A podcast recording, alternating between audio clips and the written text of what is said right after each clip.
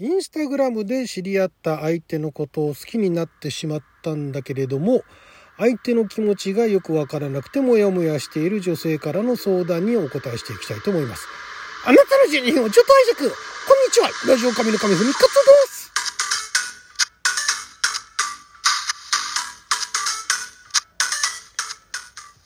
今日は2022年6月22日水曜日六曜は仏滅でございます。毎週水曜日はネットに公開された誰に向けて相談しているのかわからない恋愛相談を勝手にピックアップして勝手に回答していく帰ってきた勝手に恋愛相談のコーナーをお届けしておりますが今回こちらですね相手の気持ちは実際どうなの？という10代女性からの相談ですね。今年の1月くらいにインスタで会った人のことが好きです。その人はインスタのフォロー中が地元の可愛いとかおしゃれとかの女子高生ばっかりだし、ストーリーでよく DM と電話の相手を募集しています。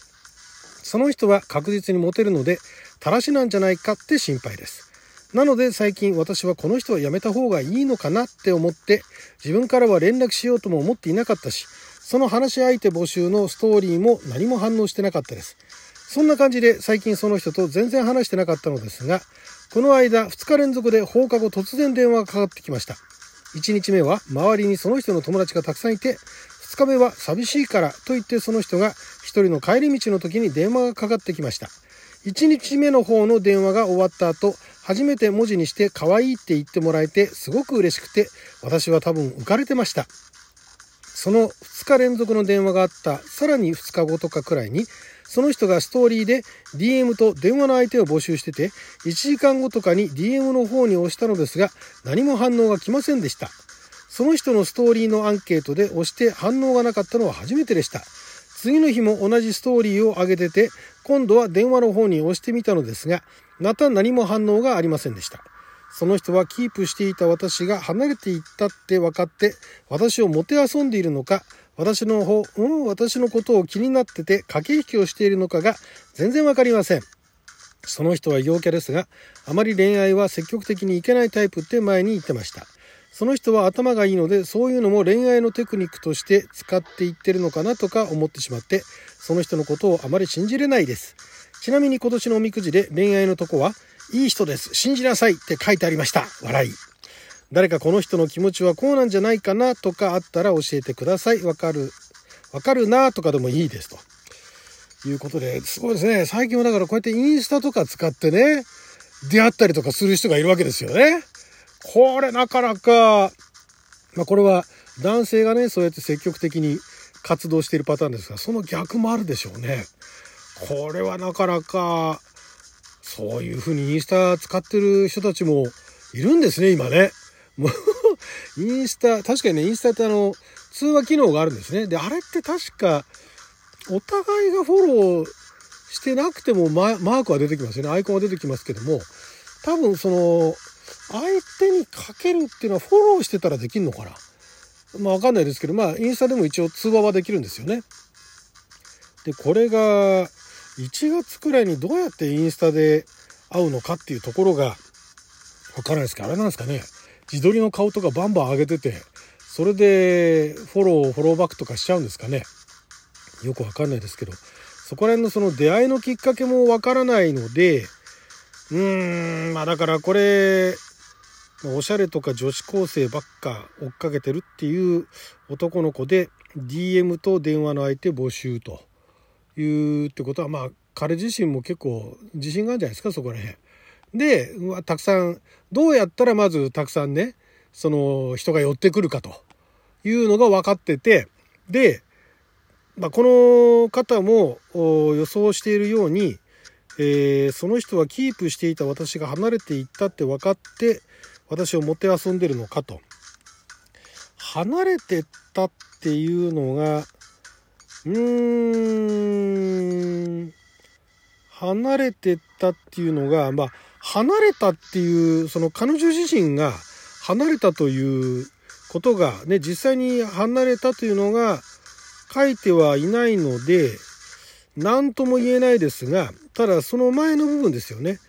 そのまあキープしていたというか一応フォローかなんかをした人ででまあ見るんでしょうね。その相手をね。で自撮りとかしてるのを見ておこの子かわいいだとかね。いうような、まあ、彼の感覚で、で、まあ、DM 募集だとか、電話募集だとかやってて、まあ、かかってきてるうちはそれを相手にしてるんですけど、そういうのがない時に、ちょっと粉かけてみるかと。で、まあ、そこでね、なんでしょうね、あの、まあ、反応を伺って、やり取りして、で、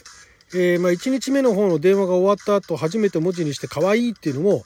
まあ、これは本当に可愛かったのかもしれないですし、まあ、そういうふうに書いとくと、悪い気はしないですからね。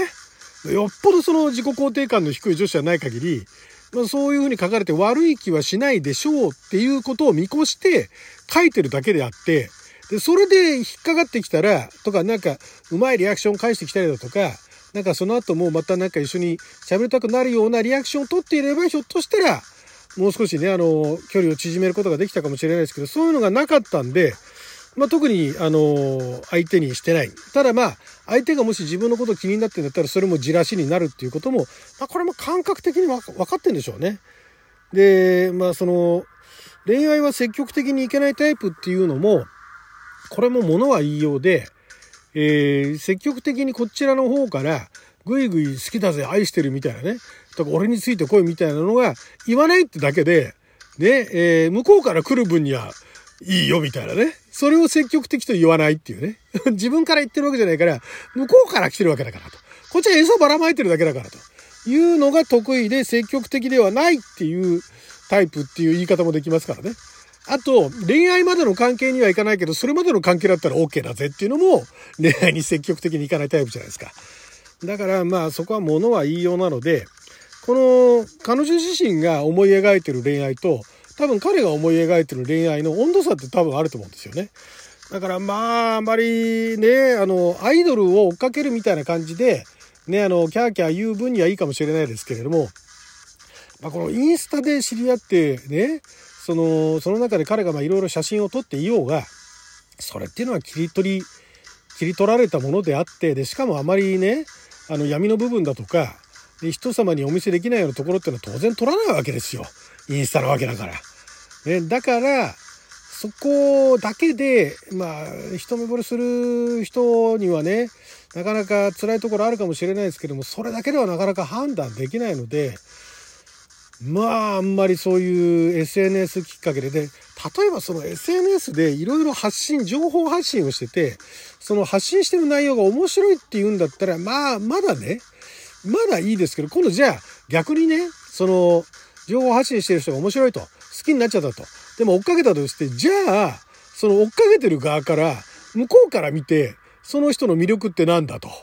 いうことになるわけですよね。で、こっちがじゃあまた同じように情報発信してて、お互いがお互い、例えば趣味だったりだとか感性だったり価値観みたいなものっていうのが、そういったあの、公開されてる情報の中で共通するものがたくさんあるんだったらいざ知らず、そこまでのことないわけでしょ、大概。だったらまあ、あんまりなんかすぐ会えるとかいうタイプの人だったらとか会ってお茶でもしようよとか会ってどっか遊びに行こうよとかね、何対何で行こうよみたいな話だったらともかくそうじゃない場合は、まあやめておいた方がいいですね。あの、むしろある程度距離を置いて、客観的に観察しとくっていうのもいいと思いますよ。まあいい男だな、かっこいいな、どうなるんだろうな、この人っていう感じでね。見てった方が、実際のね、実際の恋愛にも、ね、役に立つと思うんで、まああまり本気にならない方がいいんじゃないですかね。はい。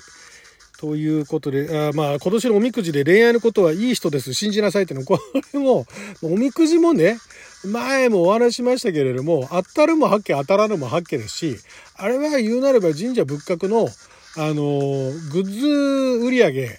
でね、あの、一つの、何ですか、商売ですから。ああんまりそこに書いてあることっていうのは、話半分でね、ネタとして、その自分に足りないもの、自分が必要なものっていうのの情報として使えばいいわけであって、ね、おみくじでいい人です、信じなさいって書いてあるから、それを信じろっていう話ではないんで、まあ、話半分に見とくといいと思いますよ。はい。ねえ。なかなか、なかなかハマってますね。タイミングでね、こういうのってあったりするんですよね。えー、あの人どうかないい人なのかどうなのかなと思って、引いたおみくじに、いい人です、信じなさいって言われるとね、ああ、信じちゃおうかな、みたいなね。うんまあ、漫画だったらそれでもいいですけれども、現実社会ではね、まあ、まだまだ自分多少冒険してもいいって言うんだったら、やってもいいですけども、まあね、あまり、あまり、そういうね、得体の知れない相手にはね、手を出さない方がね、まあ、親御さんはまず間違いなく手を出すなっていいですよしね。うん、で、まあ、若いうちにそういう経験をしておくのもいいかなと思いつつ、最近怖いですからね、結構ね、そういうのね。怖いパターンがあるんで、あんまりちょっと、で、裏がわからない人だとか、あの、素性のわからない人には、あまり近寄らない方がいいかもしれないですね。えー、あとじゃあもう一つぐらい行きましょうかね。好きすぎて辛いという10代男子からですね。学生です。好きな人に告白して振られました。告白すればスッキリすると思っていましたが、告白して何ヶ月か経った今でも、街でカップルを見たり、その人のことを思い出すようなものを目にするたびに、胸が締め付けられるような気持ちになり、勉強にも集中できず、むしろ告白する前より辛いです。好きな気持ちを完全になくす方法はありますかということですけれども、まず、好きななった気持ちを忘れる必要ってのはないと。